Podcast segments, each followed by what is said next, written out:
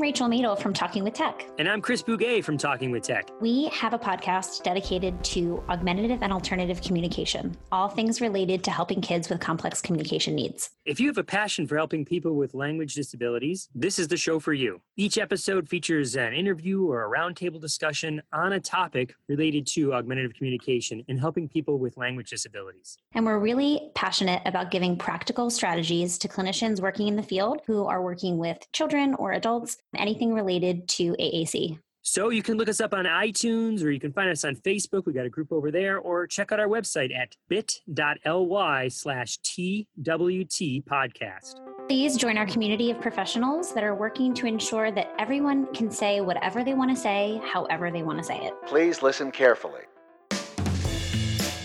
What is communication?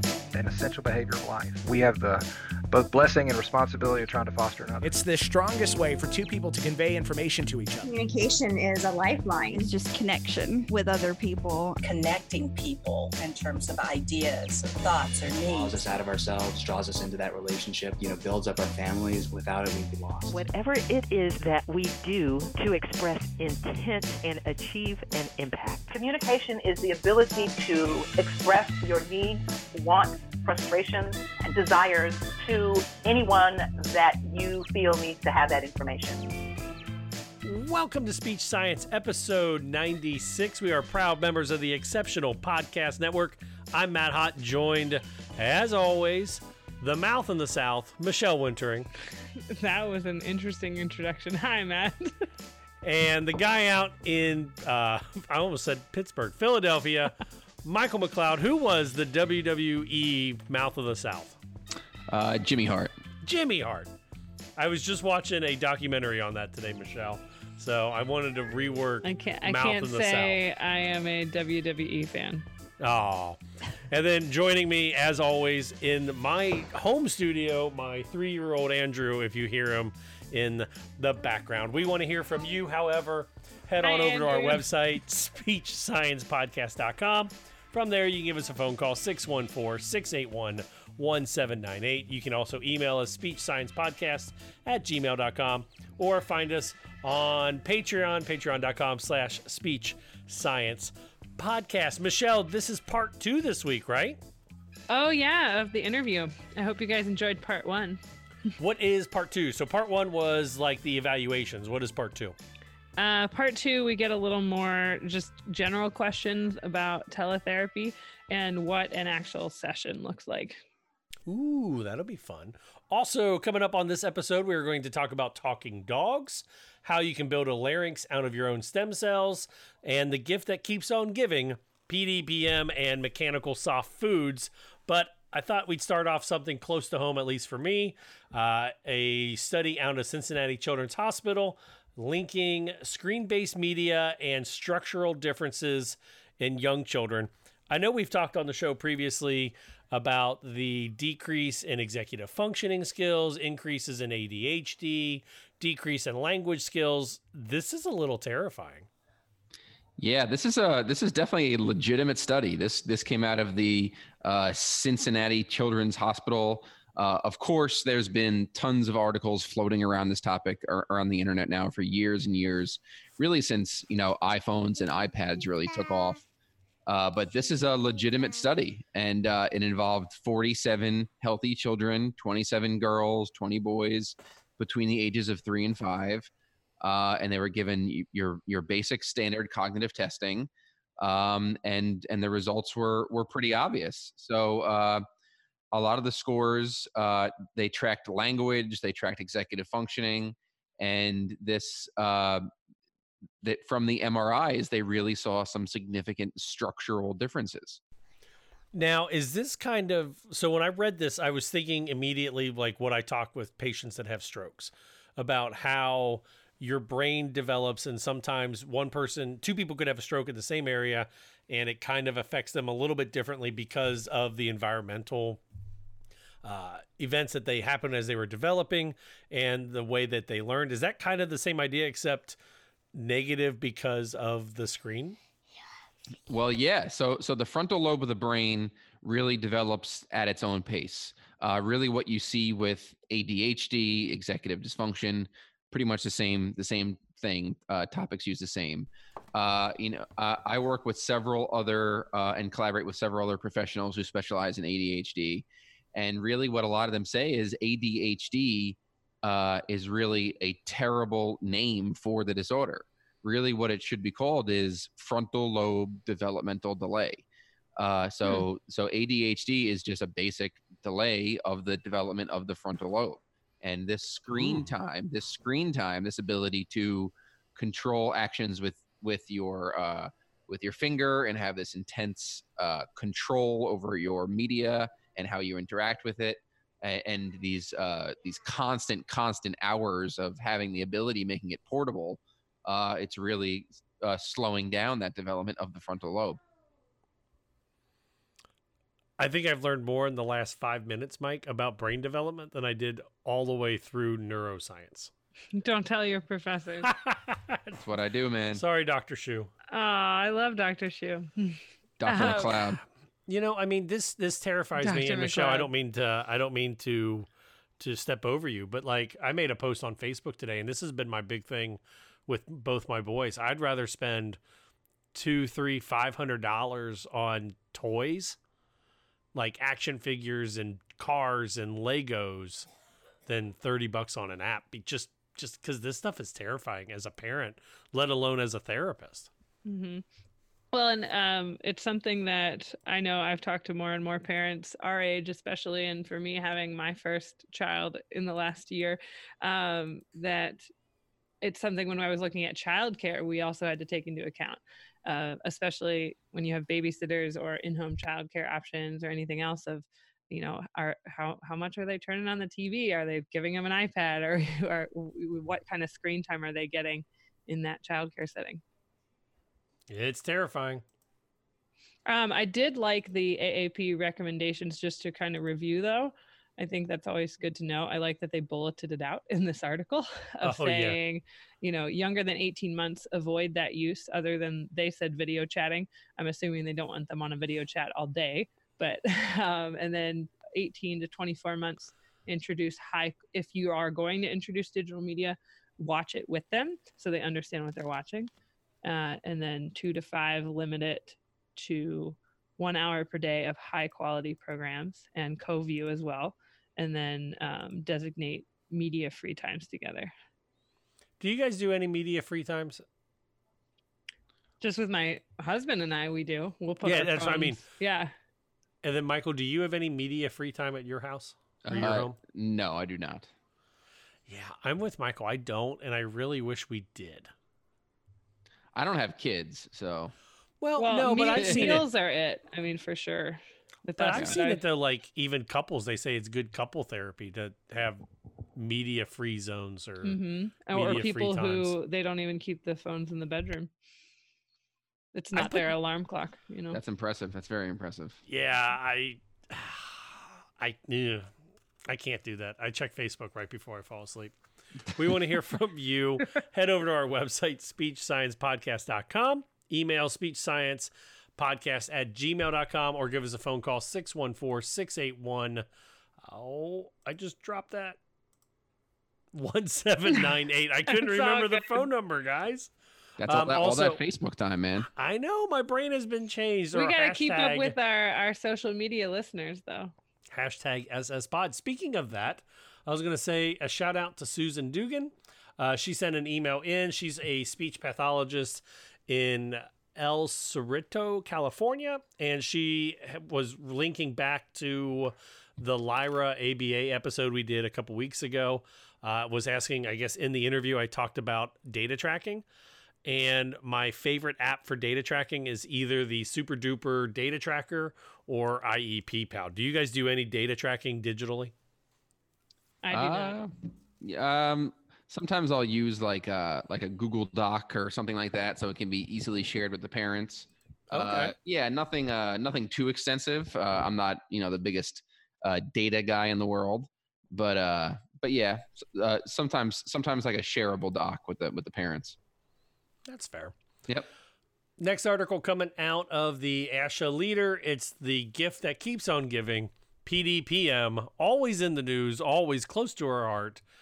And this time, what they're saying is evidently you get more funding if your patient has a modified diet. Oh, lovely. It's so, one of the many things you get more funding for. well, you and check I get it, it off when they come in at admission. Well, and I get it. They say that modified diets mean that there's more resources and more time and more education involved with it, so they should get re- get higher funding. Totally understand. My concern is what happens if the patient declines the modified diet,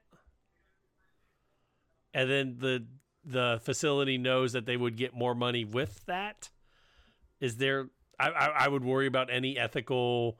Grandpa's going to get puree even though he won steak. Yeah, I. I I'm feel also like the pessimist so of many, the show, so no, but there are so many worries and what ifs when it comes to this. That's why, like you said, it's the gift that keeps on giving. Mike, do you do you? I forget. Do you do anything with with diets at all, or no? No, I do not. Not at so all. you are going to sit this one out, aren't you? Yep, pretty much.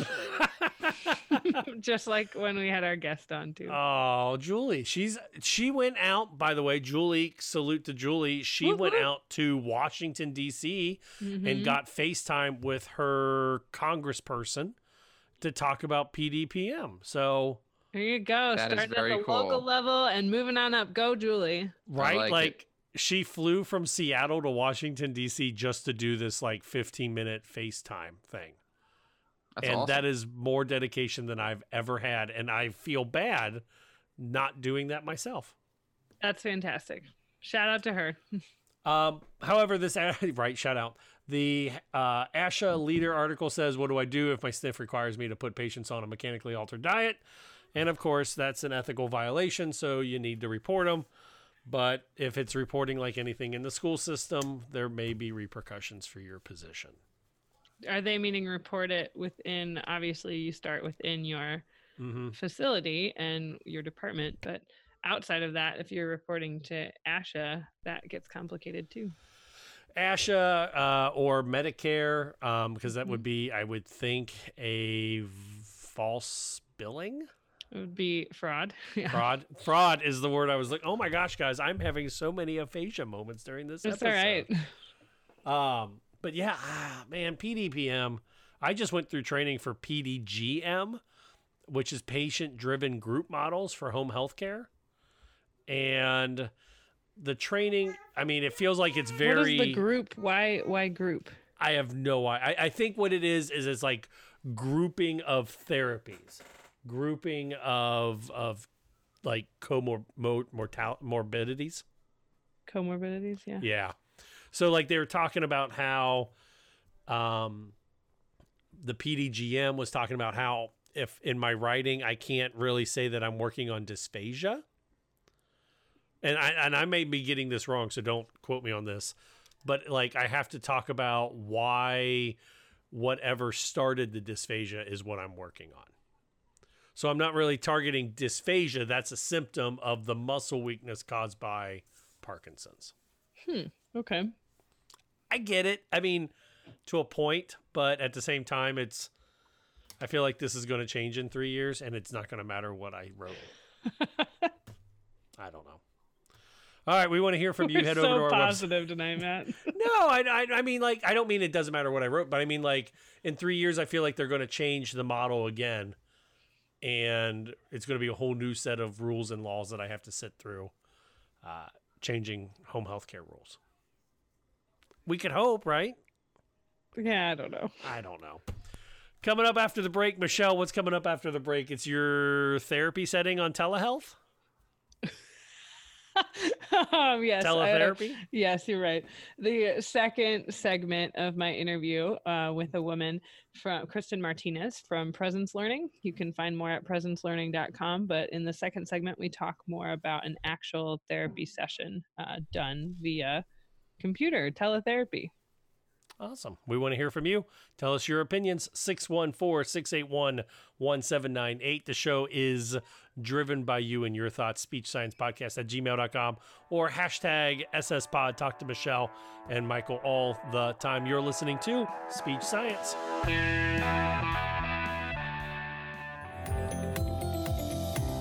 Do you have an idea for a product or book? Or are you ready to go beyond in service presentations? Well, how do you get started? And what if you don't have any business experience at all? Well, I have some great news for you. I'm Mei-Ling Chan, and I'm getting the nitty gritty stories from parents, teachers, therapists, advocates, and people with disabilities who have created successful businesses, and they're sharing their intimate stories with you. Listen to us on the Exceptional Leaders Podcast and fast track creating and building and sharing your idea with the world so that you can help more people.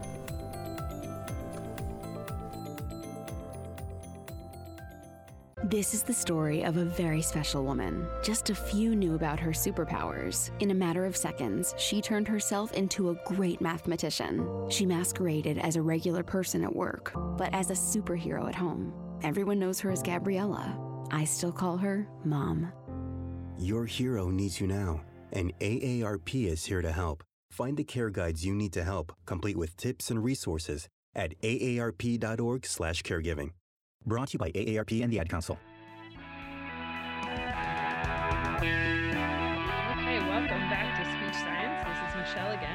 And uh, for those listening last week, you heard from Kristin Martinez on teletherapy. She works for Presence Learning, and she is the an SLP herself and also the head of clinical standards and outreach.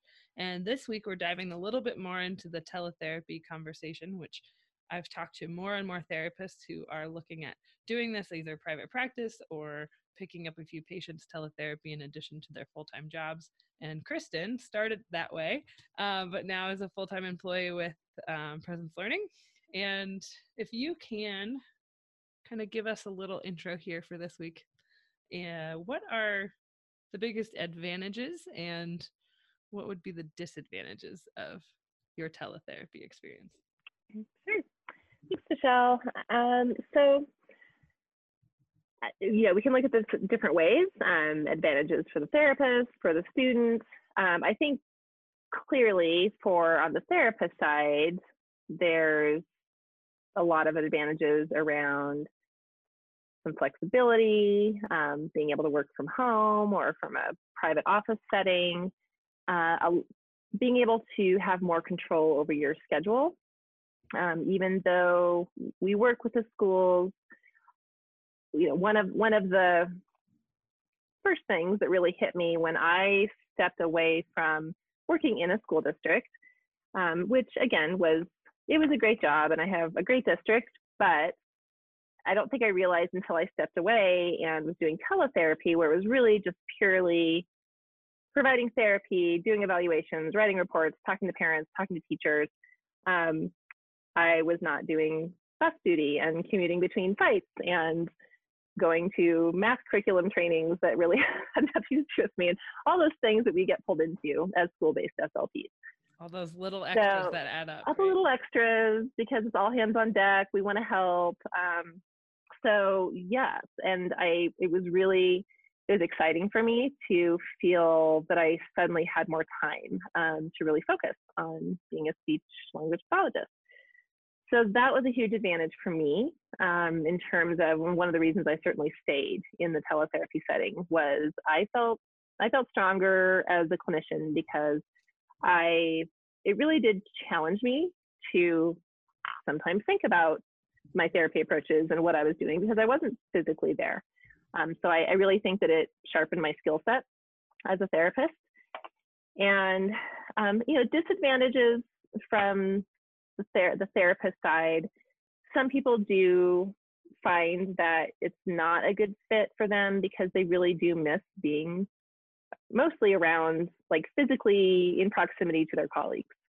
Um, they miss being in the teachers lounge and having lunch with people and it's usually that's usually what i hear is it's more of that social um, interactive piece that some people just miss going home and being online we you know we have a community of 700 plus slps in our network close to a thousand across all disciplines and so we really encourage providers connecting with each other. Um, we have a social media kind of platform where they can ask questions and give responses and give ideas.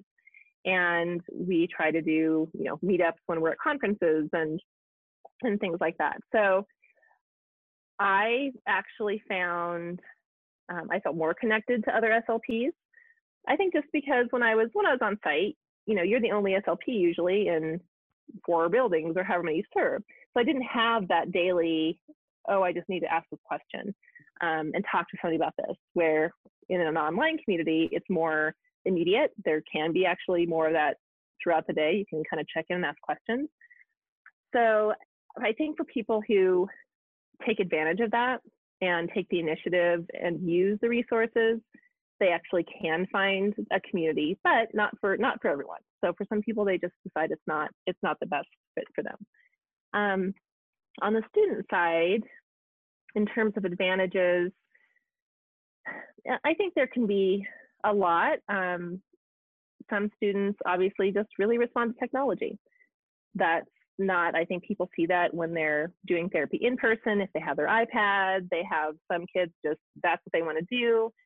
So that can be, that can be a, a something that gets kids more engaged in therapy. Um, some students also, I think especially some of the older students going into middle school, high school, who are still receiving services, some have told us that they feel more comfortable. I think there's a bit less of a stigma going to work on the computer versus being having the SLP come and sit next to them in class or being pulled out in, you know, into another room. So there, you know, we, we have heard that as well, that sometimes students just prefer, they really like the computer. Um, you know, disadvantages on the student side, you know, there can be students where regardless of the supports put in place, um, they they don't respond to the computer. I mean, I certainly think we can think of some of our some some of our students, for instance, um, who might be on the autism spectrum, who it's interesting because we have some of those. Some some students that we work with on the spectrum love the computer. It's they're more comfortable with that than having like that 3D person. Mm-hmm. um, they do they do great. Others um, do they might struggle with that. They might um, not attend or you know they may really fight that. So you know, and that's something that every therapist has to determine individually, working with students. Um, so, but you know, it can be a disadvantage. Usually, those types of situations can be overcome through a combination of adjusting the approach with the students, the activities you're using, um, leveraging or using the on-site support person more or less um, you know, to give reinforcers or whatever the case may be. So um, yeah, but there's, you know, I think there's certainly pros and cons, but overall, the the primary advantage is that we're we're getting services to students who aren't getting them, mm-hmm. um, and it's services from certified, qualified, experienced therapists, um, as as opposed to, you know, unfortunately, what we have seen because there has been a product shortage for going on over a decade now of uh, school-based speech language pathologists is some states have responded they've dealt with it by actually making regulatory changes in terms of who is permitted to provide direct therapy to students. So in, in some states they will have personnel who are not necessarily trained um, providing those direct IEP minutes, um, sometimes with, with varying degrees of supervision. So, you know, for me, it's for our, for our field and for our students, the ability to bring somebody who has a decade of experience in the schools via teletherapy to those students um, is a way of, of really maintaining the standards in our field and also the care for students. Mm, and all the therapists who are employed through presence learning are SLPs. You're not utilizing SLPAs. I know I've worked in a couple states that do, or do you also right. use SLPAs? Um, we do not at this point.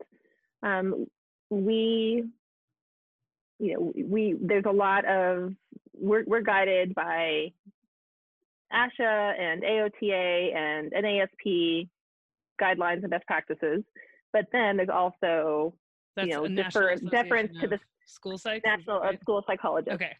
Uh huh. Yep.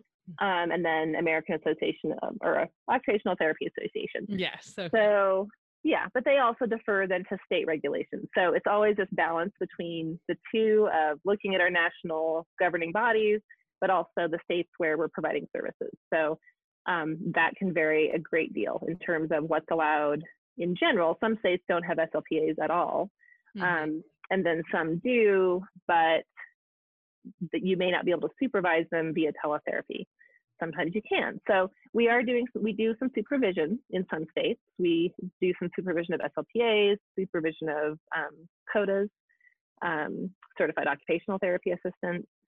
Oh, um, so the supervising SLP is the mm-hmm, teletherapist. Is virtual, yes. Gotcha. Interesting. Yeah, yeah. So that's that's been that's a good solution for some states. That really helps them because there's SLPAs are probably more available um, than licensed SLPs in some areas. And so being able to do a combination um, will usually take some of the direct therapy caseload, but maybe also do some supervision. Um, some states, however, it's not possible because it's still in the regulations that in order to supervise, you must do a, a an in-person face-to-face visit once a month. Mm-hmm. So that essentially um, cancels out the ability to do that via teletherapy. Mm-hmm. Um, when you mentioned the community of SLPs through, you know, social media with presence learning, mm-hmm. it also made me think: Do your SLPs um, tend to have multiple students from the same same school or the same classrooms? Are they able to make those connections with either the aides or the mm-hmm. teachers there? Yes.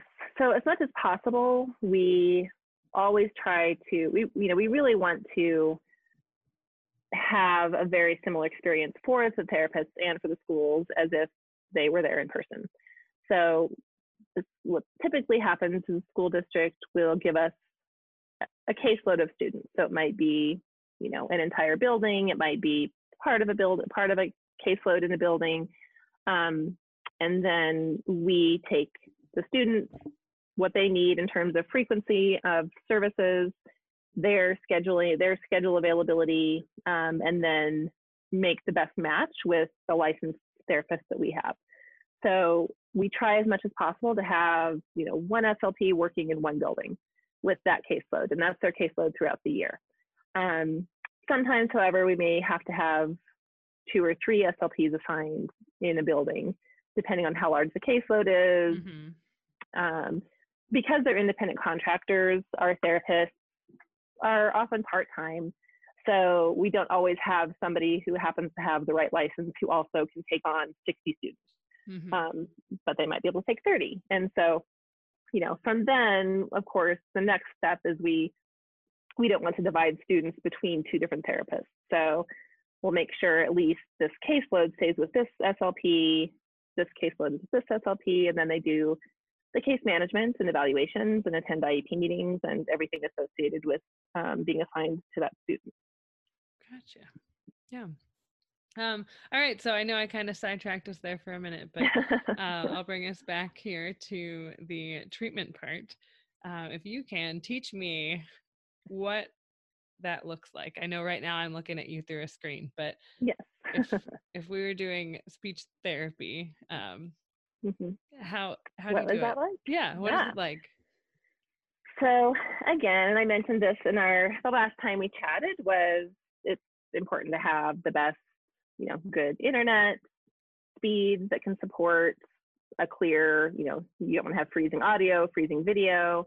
Um, you want to have a good headset with a mic so you have really clear audio, um, good good video, good lighting so that you can see your student really well, they can see you.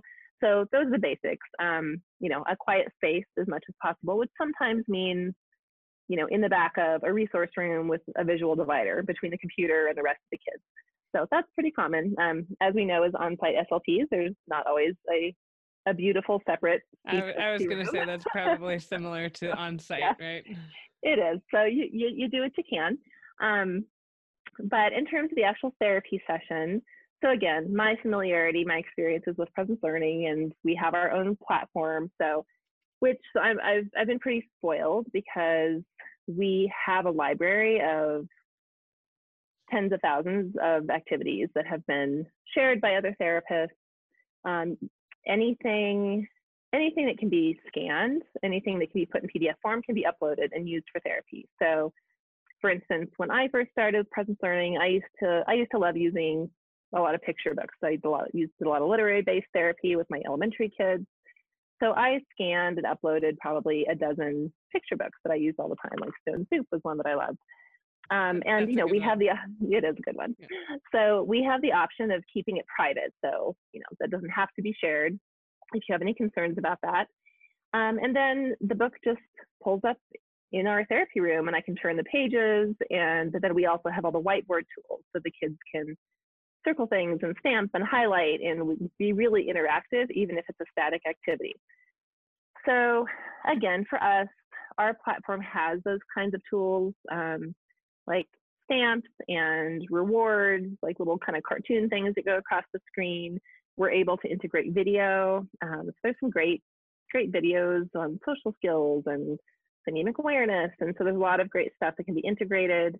Um, so, so your therapists are kind of in in that platform able to build their therapy repertoire. It really is. So you can build your own, and then within, you know, there's our library that's open to everybody, and then within this individual therapy rooms, they can create these queues, and so you can organize all the materials any way you'd like. So, yeah, you know, I had all I had all my assessment materials in one queue, and all my initial R activities in one queue. So that's you know that's the functionality um, pretty flexible there's um, but so so but there's other there's other platforms there's certainly other platforms um, you know even like we're we're using zoom right now um, you know i could screen share. So i could pull up um, an activity a document and in you know a word document or a pdf i had copied i could screen share that with you. Um, and so you know, different, depending on the platform that's being used, there's different functionality, different um, capacity to be interactive.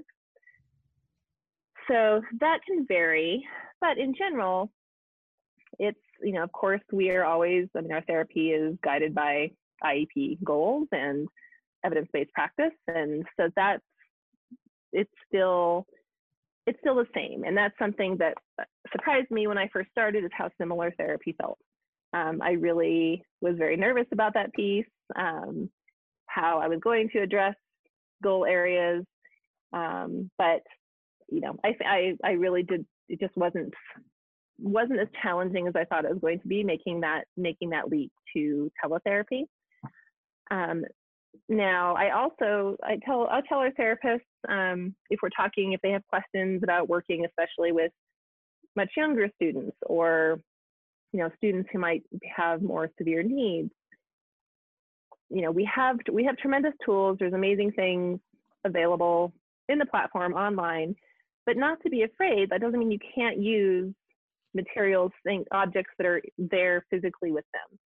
So especially when you're working with preschoolers it's likely developmentally developmentally appropriate for them to be holding a book to be holding on to a favored toy or activity to elicit language, to get them talking. So you can integrate that with maybe something you're pulling up on a screen or a video, but don't feel like you're limited, like you can't let them use those materials. So, um, you know, and when we're working with students who, for instance, are nonverbal, have an AAC device, clearly that is a student who does need that very high level of support on site. So most likely they're the paraprofessional who works with them all week, week long is part of the therapy session. But then we also do things like uh, we will send a second camera if we are working with students. You know, if we know we have students who have an AAC device. In addition to the built-in camera or the camera that's on the computer itself, so we can always see the student's face, we can have a second camera that's trained on the AAC device. So we can also see, have a feed of how the student is inter interacting with that device, the interface. Um, so that, that's an important piece too, is making sure you have the appropriate equipment in place, depending on the students you're working with. I, I like that idea of having the, so the therapist then would have a dual screen right. yeah, have a second that, video feed. Yeah. Of what the student is seeing. Mm-hmm. Yeah. That's great. And I, I'm guessing, is that more common for OTs as well? If It is, yeah. So OTs and also our school psychologists um, who are giving, you know, especially if they're giving the Woodcock Johnson because there's there's written portions and they need to watch some of that. So um, OTs and the other sometimes we will send. It's it's better to have a wide angle camera, um, particularly for OT services because they will do some of the gross motor activities, kids standing up from the computer. But also, if we're working in a preschool and we want to be able to watch and interact with students who are on the carpet and they're they're playing and they're down on the ground. Um, so again, it's it's really you know being creative about the with the technology so that we're supporting the students where they where they're at developmentally um, and not always you know not that we're trying to you know make everything look exactly the same in terms of teletherapy because of course it's individualized and we that's still that doesn't that's no less true as a teletherapist than when you're there in person. You made me think with uh I, I almost lost my train of thought sorry. The the idea of treating that patient or when the ot has is doing some of that gross motor activity um mm-hmm. does teletherapy ever provide an opportunity for co-treatment? Are you able to do that on that platform? Yeah. Yeah actually my um so one of my colleague rachel morris she's an ot um, she and I actually have recently done some presentations on co-treatment uh, via teletherapy. So, um, absolutely, we we have seen models of, you know, where both the SLP and OT are both teletherapists, and they're co-treating that way, or one is on site. And so, um, it's, you know, again, it really is about that communication and collaboration, um, and planning. So I think you know, again, that's really no different than when you're trying to co-treat in person is you have to also schedule that time to plan together um, to make sure that you have, you know, you've kind of talked through what the activities are going to be, what you're trying to target. Um, but absolutely, that certainly can still be um, a viable model using teletherapy. I've really enjoyed and the the job I've been right now. I'm able to do more co-treats than in my previous mm-hmm. employment, and for given a particular obviously individual case but for specific families or specific kids it, it can be really beneficial mm-hmm. yeah i've learned from her and i hope i hope she's learned from me too. Well yeah absolutely i mean there's so much there's so much crossover and um, you know rachel in, in, in our presentation she she talks about um, a, a case where it just happened to be i think because there was a schedule change or something happened where um, there was a student who was, you know, typically would come to speech sessions pretty low, low energy, pretty difficult to elicit much language. Um, well, it happened one day that Rachel, who was the treating OT, did the OT session first. And so there was physical movement, um, you know, lots of stimul- stimul- stimul- stimulating um, you know, physical activity and and then she went straight into speech, which didn't usually happen. And she was so much more productive in the speech session that came right after OT. So that was a connection. They it was kind of they realized, oh, this is really beneficial for this. She needed student. that arousal. She needed that arousal. She needed that. Session. Yeah, she needed the stimulation prior to the speech session, and then she was able to, you know, be much produce much more, be much more successful in that speech session. So, you know, that's the benefits we, we do. treatment. It there does. Exactly. Yep. So often a complaint I'll hear from school SLPs is when they um, aren't able to do as much individual therapy as they would like. Is mm-hmm. teletherapy typically one-on-one or is it done in groups with the schools? Um, so since we are working in schools, there's still there's still times, of course, when it's clinically indicated to have a group, mm-hmm. um, and also just because of the sheer number of students often that you're trying to see. Um, we like I said, I can only I can only speak for what we do at Presence Learning. We really cap our group sizes at three. So it's a combination of individual groups of two, groups of three. Um, that's what works best in our platform. So I think depending on what therapists have become accustomed to when they're on site, um, some people, their settings, they might be coming from charter schools or more, you know, where it really is mostly one-on-one. They just don't have big groups others are coming to us and they're like, oh my gosh, I have sometimes I have groups of up to six kids. Um, and so for us, that, so that's a big reduction for them to not to never have groups that size. Um, the only exception to that is certainly if, if we're coming into a school and there's already an established uh, like social skills group, for instance, um, sometimes that makes sense and that will look probably different than you know typically the students will have their own computers they'll have their own video feeds everyone's logging in you can even have students logging in from different buildings in a district but still coming into a group session um, which i've done a couple times before in districts where um, for instance you know there's just small schools not a lot of kids receiving certain types of services. So I've done, I, you know, have done that across buildings before to create a social skills group.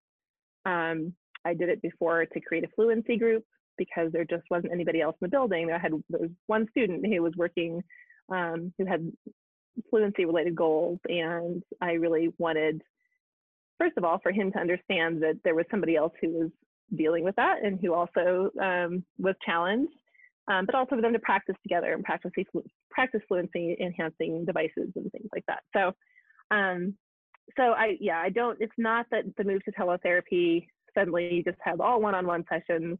Um, but I will say that I think it naturally, there is some reduction in, you know, just the, the back-to-back large groups and really just the numbers that are overwhelming. And, and you pointed out a, a huge advantage of pulling groups of I think social media nowadays and our social groups on Facebook and everything have connected. Um, I know when I was working in Colorado, I was at the School for the Deaf and the Blind, and I had parents with very unique children with their diagnoses, but they'd connected with mm-hmm. 10 other people in the world who had that right. diagnosis. But I love your example of the connecting your fluency students. Yeah. Or connecting the similar mm-hmm. diagnosis to realize, hey, I'm not alone in this. Yeah, exactly. Hmm. Yeah. Um, anything else specific to the treatment session that you want to share with us? Um, well, so I, you know, in terms of I, a lot of times, a lot of the questions I get are around behavior. How do you manage really, really wiggly students all the way to students who are non-compliant or you know whatever the there's a big range that can happen in there and again it's it really is degrees to which we need that on-site support. So it's I, I tend to tell schools and therapists that if you think of the level of support a child would need to participate in a general education setting, that's probably pretty close to the level of support they'll need to participate in teletherapy. Um, so if you have a kiddo who you know that every five minutes or so you're going to have somebody's going to have to stop by their desk and kind of you know, do some calming, do some redirecting. Um, they might also need that during a teletherapy session. So you might need to have somebody, you know, you can, and this is something you can work with the paraprofessional, the speech aid on a reinforcement schedule. So what does that look like? Now, some kids respond really well to every five minutes, we're going to stop and you get a quick minute video break, like their favorite cartoon character or something like can come up on the screen. And that's enough to keep them, you know, that's engaged other other kids, other students, they might actually need, you know, a goldfish cracker, um, something physically there that's what's reinforcing to them. Um, they might need a brain break. They might need to get up every 10 minutes, stand up, touch their toes, do jumping jacks. And so that, you know, that's something that I think our therapists, just as if you're there on site, you figure that out. Maybe you think, okay, this is this is a tolerance. This is how far we can go before we need a break. We need a reinforcer. Um, so it's really just deciding what's the best reinforcer, what's going to keep the student engaged. Is it something I can just do here on the computer? Um, or do I need to engage my, my support person to help me with that? And the behavior management also, um, I was curious, what is there any diagnoses that you absolutely cannot treat over teletherapy, just given the platform? Mm-hmm. So the only actual diagnosis area, goal area that I say no before we even meet the child is dysphagia, swallowing and feeding. I mean, for obvious reasons, safety, unless there's somebody trained on site, we can support, um, but not, you know, we, that's just, that's an area that the school really they don't want to us to do that they because there needs to be somebody physically present other than that really no um, and that's one of the advantages we have of having been we've done this for a while now and we've had the opportunity to work with students of all ages early intervention all the way through transition age um, and i think because you know sometimes like i mentioned we are in districts where there's on-site slp so the district might decide you know we're going to go ahead and use the teletherapists with the speech only students and our on-site SLPs are going to work in the mod severe classroom. Um, sometimes it's flipped. Sometimes they put teletherapy. they put us with the, the kiddos who are in the mod severe program. Um, and and then again, other times we're in districts where there's there's not an on-site SLP. So we really do problem solve. We work with the schools. You're gonna um, get every, to address every kiddo. Yep. You're gonna get everyone. Um, and it's interesting because they're, they're, they're, they're starting to go away, but there used to be more regulations around teletherapy. Um, and I, Texas comes to mind because this is one that I, that I personally dealt with where there, what, there used to be regulation that before a child could be seen by a teletherapist, could engage in teletherapy, the, the first regulation was the treating teletherapist, so the person who's going to be doing teletherapy, had to first do an in-person assessment of the child's appropriateness for teletherapy. So, so it was a bit of a challenge because these districts didn't have an on-site SLP. so, um, so we actually at one point were flying in some SLPs to do the on-site assessment. Um, but really what it always comes back to that you know asha outlines there are criteria to consider um, you know the child's communication their cognitive abilities their physical sensory needs and this level of support. However it's always there's always an assessment by doing the therapy. So there's just not a student where you say i'm not even going to try. Like i just know based on that diagnosis it's not going to work. Um, you know, it really to me that's a form of predetermination and something that we're not supposed to be doing.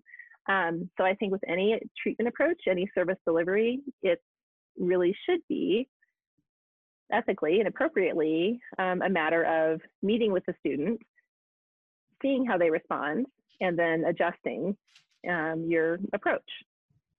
So, not to say that there aren't situations where, given all of that, you know, given work with the schools, that we do have students who they're just not engaging. Um, so that can happen, and that's also the SLP's ethical obligation to talk to the school about that, talk to parents, and um, let them know what's happening if they feel that progress is not being made um, or if the student's not engaging. But I, you know, that can happen when we're there in person as well. Um, we can we can hit a wall. We can try everything, try new techniques, and the student just just not responding, not not making progress. And so um, I really I really challenge SLPs to think about is this a challenge you might have anyway, even if you were there in person, and um, you know how how what, how would you approach it? What, how what, what would you do differently? Um, and so I think I think it's a similar level of flexibility and um, adaptability on the SLP's part to really think about how best to meet the needs of kids via teletherapy. I'm, I'm learning so much just listening. I feel like I'm making notes here, trying to add in my my thoughts as we go, so I can ask you this time and and for our final part. Um, is there anything I'm missing about treatment specifically before we kind of wrap up this segment? I don't think so. I mean, I can I can go on for a long time because yeah. I love I love talking about it, but I think that's that's you know a lot of the basics. I think for people who are interested in just to, to, getting started or you know what it looks like in in pretty general terms mm-hmm. those frequently asked questions i know yes yeah um, well thank you so much and again this is Chris, Kristin Martinez out of denver area. Well sorry fort collins i just said denver it's fine. out of colorado. Um, and she works for presence learning. You can find more at presencelearning.com and next week, you will hear from her again for the last segment of our interview about discharge, about um, people who, if you want to do teletherapy, kind of where you can find more information and um, a little bit more about growing that business if that's something you're interested in. All right. Thank you. Right. Thanks, Michelle.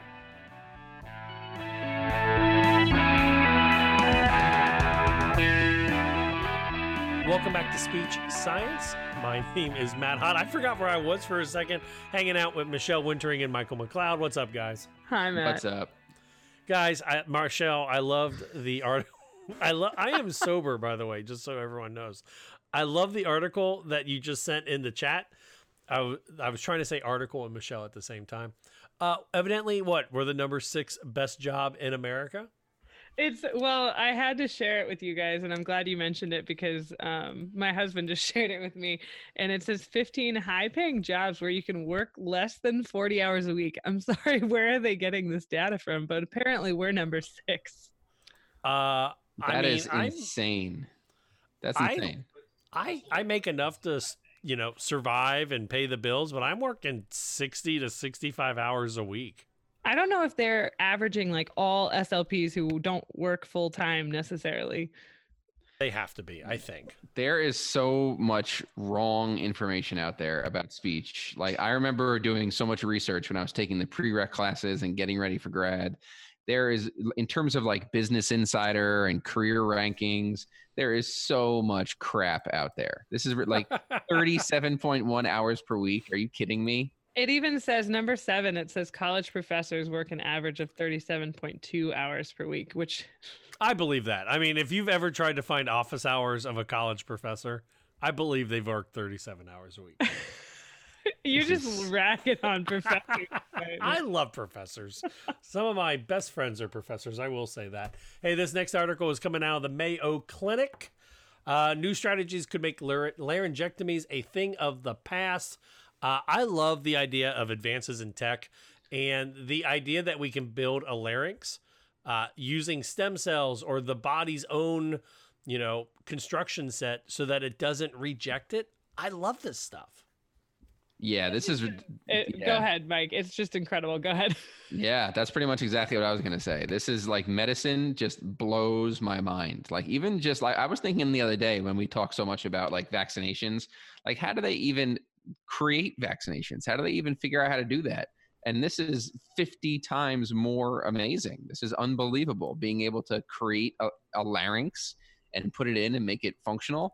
This is this is insane. Medicine is medicine is unbelievable. Uh, it's one of more than 40 clinical trials at Mayo Clinic Center for Regenerative uh, Medicine. It's a regenerative technique, is when they're starting to grow organs.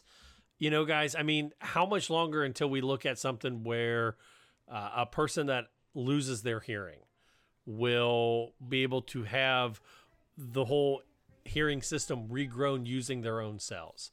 Or, you know, the voice box that we're talking about now? Or, is it too complicated to even guess maybe repair parts of the brain using stem cells following stroke or dementia? And the stems person's stems own stem cells were harvested from their fat tissue. What? Hey, This I've just got plenty of stem mind. cells. It's incredible. I, I love this kind of stuff. And, and you know, it, it's, I don't know, guys. It, it's kind of a cool thing to be part of, uh, or not part of, but see happen. Um, Mhm. And, it- and it opens up the possibilities for our for our patients. I mean, ten years ago, telling a patient that maybe we could get them uh, digital hearing through a cochlear implant with just a single side loss seemed absurd, and now we're doing it. Mm-hmm. And, And- now we can use 3D printing and stem cells. And so Dr. Lott is the doctor and his team at the Mayo Clinic in Arizona. And then it says that the United Network for Organ Sharing, the transplantation regulating organization, has given them the green light for him and his team to perform to perform two of these per year for the next five years. So if it all goes well, the they hope that a larynx transplant will become as routine as any other transplant, such as heart, liver, or kidney. Which is crazy that we're saying that's routine, but that's incredible. I don't want to change subjects, but like, did you guys watch on Facebook? I shared it through the speech science page about the brain surgery and and the the OT student just talking her way through the whole surgery. Oh, You're talking about I watched, how- I only watched about five minutes of it, but when she woke up and they were working on her brain on the other side of the blue tarp, and she's communicating. Yeah, I didn't was realize whole- she was an OT student. That's pretty cool too. Yeah, so she was working uh, in a clinic when she lost all control of her ability to speak.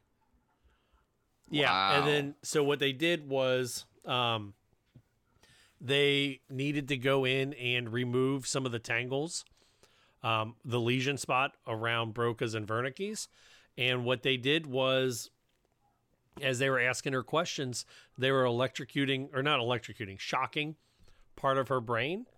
And if she couldn't answer or get it wrong, they knew that was a language center of her brain, and they didn't want to do surgery on that part of the brain. Hmm, so they were Wow. mapping where her specific language centers or you know regions were. Right. Oh. Ah, we want to hear from you. Did you watch that on our Facebook page? Did you see it in general, or do you have an opinion on regenerative techniques? Head over to our website, speechsciencepodcast.com. Give us a phone call, 614 681 1798.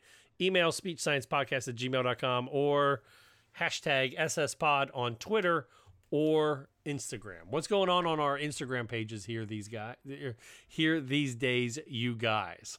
Well, one of them you'll touch on on our last article today. So I'll Anything else? I'm, I mean, we, we need to yeah. post some more. We need some more interaction over there. I think I'm gonna need the password sent to me again. I, I gotta I, I need to log I need to log back in. Hey, also, we do have the Discord. The link is below in the show notes and also on the Facebook page. Our last story, it's a fun one. It's also the reason why I do not like Big Mac buttons or switches by themselves. An 18 month old dog is learning to speak. They know 29 words and can already form sentences because it can jump on the right or the correct switch to make a sound. Oh, Yeah. so I love that you sent this, Matt, because just today I had two people send this story to me as well. And I added this uh, speech pathologist on Instagram. I got a connector with the speech science Instagram page. But it looks like she is an SLP and they're working with their two dogs. One dog uses it more consistently. and they have a whole setup of a bunch of kind of Big Mac switches. You can see pictures and video on their social media um, hunger forwards i think that was it and Want, look, park, happy. yeah it's it's fascinating because it looks like they're pairing you know the meaning with selecting different words and the dog's starting to pair buttons together too Yeah, this is probably my favorite article we've done so far in the history of the so podcast. cool. This is really unbelievable. And and she writes really detailed comments under the videos and she talks about how they have like side conversations about who's going to go outside with the dog and the dog's able to push the right button for the appropriate person they're talking about. It's really amazing. This is really some incredible insight. This I, I think this Instagram page is going to get uh get a lot of uh, popularity very very soon. And now that you guys have established you loved it, let me tell you why I do not like Big Mac buttons in general. Is that okay? you, like the dog using the I love the You dog don't like using Big it. Mac. Here's the problem I have with Big Mac buttons or switches. Go is for it. that they are like I went to a training that kind of this was six years ago, five, six years ago. And I feel like we use Big Mac buttons way incorrectly in therapy. That we will uh, record an answer right before like we ask the question. So if we're reading something as a group and we might say, what what was the color of the tree and then we record and say green and then we give it to the student and say hit the button because they're not really participating does that make sense So I, I get what you're saying. You're saying that there's not a, a like true communicative intent with it, right? yeah they're just hitting the button because we literally just answered the question for them or what upsets me more is where you see one of our kids that is nonverbal and their only particip like their only thing is hey the the teacher pushes the button in front of them and they push it and it says turn the page and then they take away everything from the kid again until it's time to turn the page again does that make Hmm. sense Okay. Well, I've when I've used it before, honestly, the Big Mac, it's been more for participation Mhm. with a limitedly verbal or um, nonverbal kiddo in a young classroom where or like a class performance or something that that way they can use that to quickly voice in an activity that requires it so that they can participate with their peers. Right. Now, that's like a one choice thing, right? And I think that's the big part is adding to it. Like we can't just stop with a Big Mac button. We need to then provide, okay, if they're making choices, it's definitely not a choice if you only give them one button. Um, but then I think Matt, you and I were chatting about this briefly. Mhm. A woman that um, a, a friend of mine, she used to run a group home for adults with various diagnoses and disabilities, just as a, a caretaker for them, right? And she said in their training, and I don't have more details on it, but they were always taught um, from a language side, this is interesting, that it's not a real choice for those adults if you don't give them three choices, which was interesting to me. Um, that's that's interesting. I wonder why it's three and not two. Yeah, and so my thought was um, one strategy I had learned was okay, yeah, we'll give them two choices so we know they can differentiate choices, right? Like make Mhm. a choice. The third one that I like to add is um, a question mark or different, so that you've made it open ended now. Like I Oh, don't that want either sense. of those two things. Other, other, different, different, other, other. You know, they can keep cycling through it and continuously tell you that you're not giving them the right choices. I like Michael, that. do you use Big Mac switches or, or, or Big Mac Big Mac buttons? Um, I have. I, I've used them with uh, things like CP and different things like that, and uh, I I I definitely agree with a lot of what you said earlier. Uh, in in terms of efficacy and functionality, uh, there's definitely a lot to be desired in not having the appropriate amount of options and choices for the communicator. Um, it's definitely something that you can trial and and test out for someone who, who would re- require something like that. But uh, you, you always want to uh, of course, uh, advance to a different AAC system. One of the trainings that I went to, they gave out like a list of like a hundred ways to use Big Mac buttons, and I really wish I still had a copy of that. But a lot of it was like you do a step by step, which is the the switch or the button that does like three or four different phrases, Mhm. and you put that at the door, and you record, you know, three, four, or five people saying goodbye different ways. So then, as kids hit the button, it's giving them an intent that they're saying goodbye, or you know, I you like put, the variety of ways, though. right? And then you do the same thing for someone that's going to the bathroom. Um, so that way you know you got someone says I need to use the restroom. Somebody else says I gotta pee. You know, another button. The time you hit it, it says I have to go potty. Like it varies that language, and then that's how they talked about how we should use those buttons in general. Uh, you know, leave it permanently attached to the mixer. So then that way, when they go to use it, it says, I'm mixing our whatever. Huh. Right?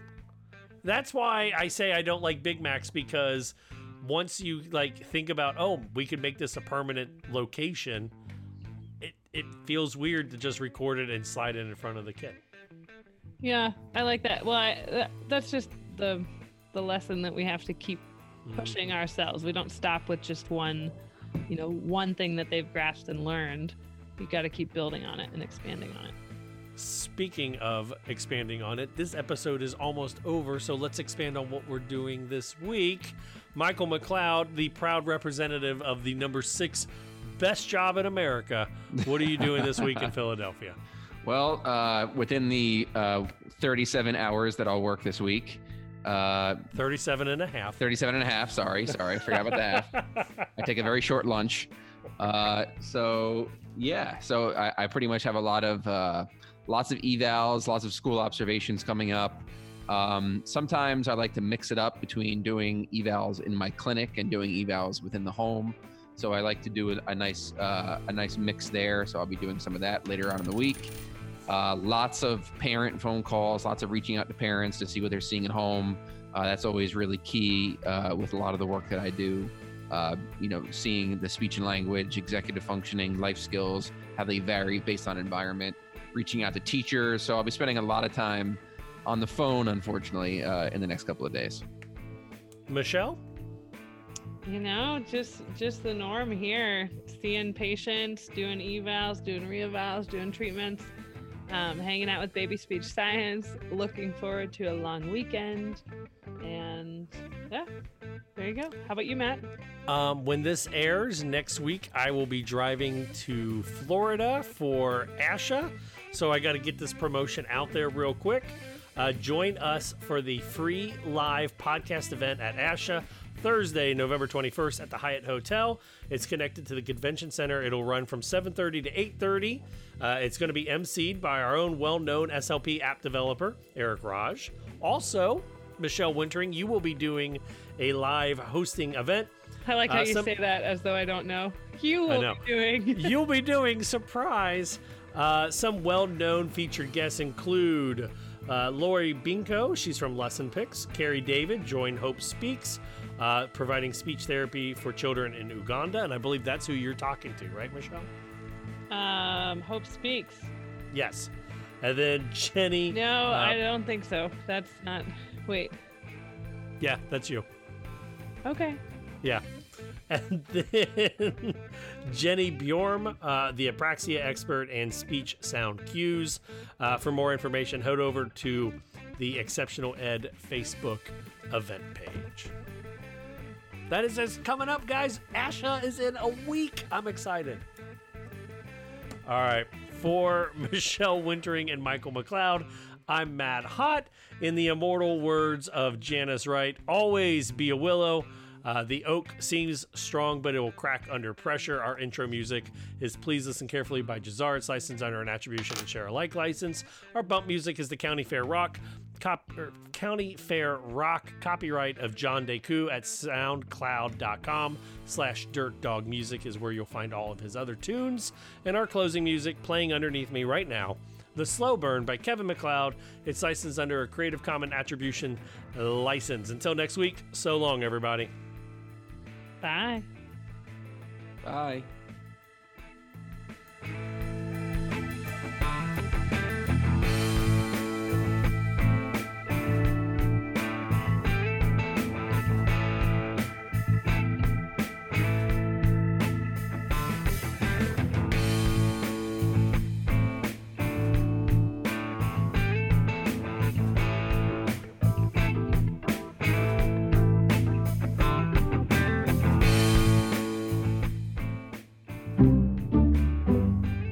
This has been an Exceptional Podcast Network production. Speech Science is edited and produced by MWH Production. Please follow Speech Science on Twitter at Speech Science PC and like our page on Facebook. For more original podcasts, please visit exceptionaled.com and rate and subscribe to our podcast anywhere you get your podcasts.